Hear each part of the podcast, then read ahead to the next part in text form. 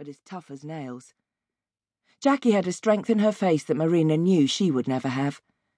The other woman boldly met Marina's blue gaze, nodded, and sent her a what's up smile. Marina nodded back, but didn't smile. She didn't have time for that, not with her worrying about. Mum! Mum! She forgot about Jackie as a small body barreled into her. Minnie looked up at her with her pearly white teeth and excitedly gushed, Look at what I drew! No kisses and hugs for her little ladies today.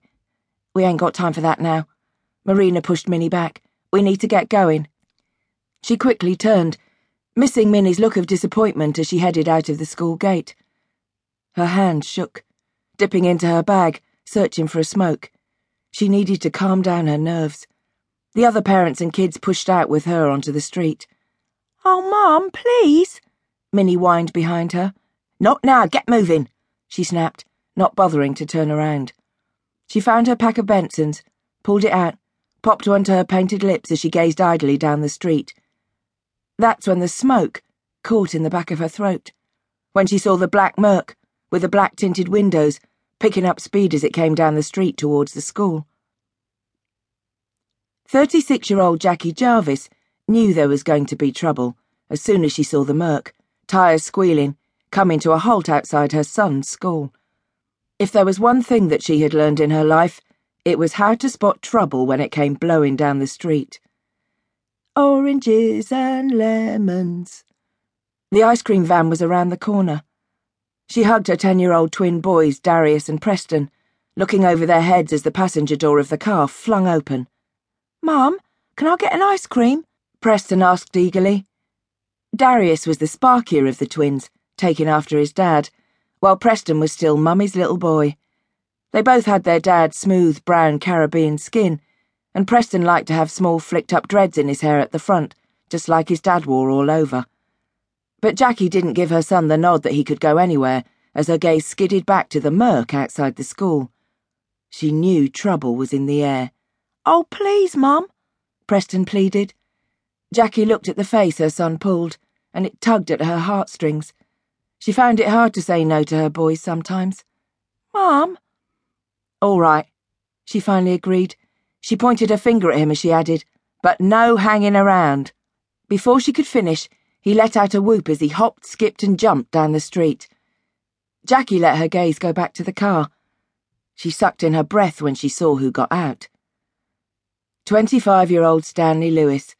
Leather jacket, gelled brown hair, D&G shades, and that mean look he wore when he was on duty as an East End street thug. Two other men got out of the motor, leaned against the bodywork, and watched their boss get on with his work. She drew Darius closer to her side, her arm curling around the Arsenal rucksack on his back. Oranges and lemons. You thinking about taking my kids away, bird? Stanley shouted at his ex-missus. Who do you think you're dealing with here? A social worker or something? But he didn't wait for an answer. Instead, he swaggered up to his ex-wife like a pop star on a shoot. An unnatural hush fell over the other parents as they drew their kids protectively to their side. Darius looked across at Molly with frightened eyes. Jackie knew her boy was sweet on the little cutie, although he'd never admit it in a million years. They were tight, those two, always getting up to all kinds of naughties at school. Her son's first love, and it had to be some villain's daughter. She held him tight as the street soap turned dirty. Marina grabbed her daughter's hands as she tried to march past her former husband. You know the rules, Stan, or do I have to go back to court and remind you of them? Today ain't one of your visiting days, so fuck off.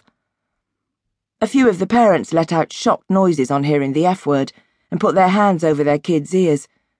But they didn't leave. Two faced creeps, Jackie thought.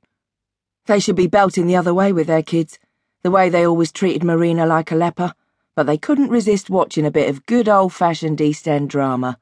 Beats having to pay West End theatre prices any day of the week. Stanley pushed himself threateningly towards his former old lady.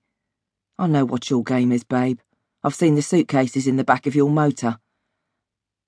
Marina's face whitened, but she stood her ground. Ain't there a tart on a bar stool waiting for you somewhere? She spat the words in his face. His arm came up so quick that not even Jackie saw it coming. He struck Marina a stinging blow.